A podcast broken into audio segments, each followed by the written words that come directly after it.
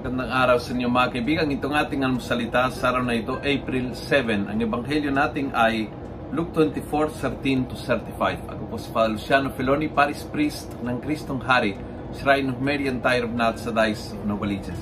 Sabi ng ebanghelyo, two followers of Jesus were going to Emmaus, a village seven miles from Jerusalem. And they talk about what had happened. While they were talking and arguing about what had happened.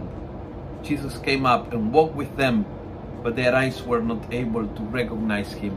What had happened? Nakapako sa nakaraan. Nakapako sa painful experience ng kanilang nakaraan.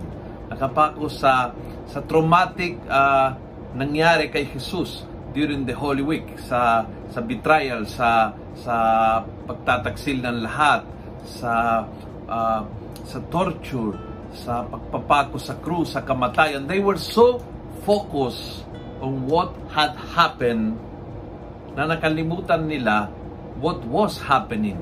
Right in front of their eyes, ang Panginoong Jesus ay naglalakad kasama nila, buhay na buhay, puno ng pag-asa, puno ng karunungan, puno ng ng mga plano, puno ng kinabukasan, puno ng and, and, and it was such a great news but they could not see it dahil sa what had happened.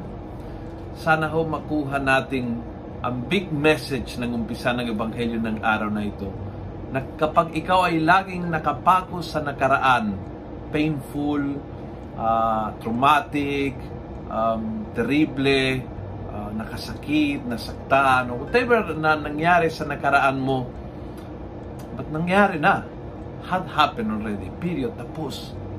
Kapag ikaw ay nakapako doon sa nakaraan, kailanmang hindi mo makikita ang nangyayari ngayon, right in front of your eyes and right around you, hindi mo magets, hindi mo makita dahil sa laging what had happened.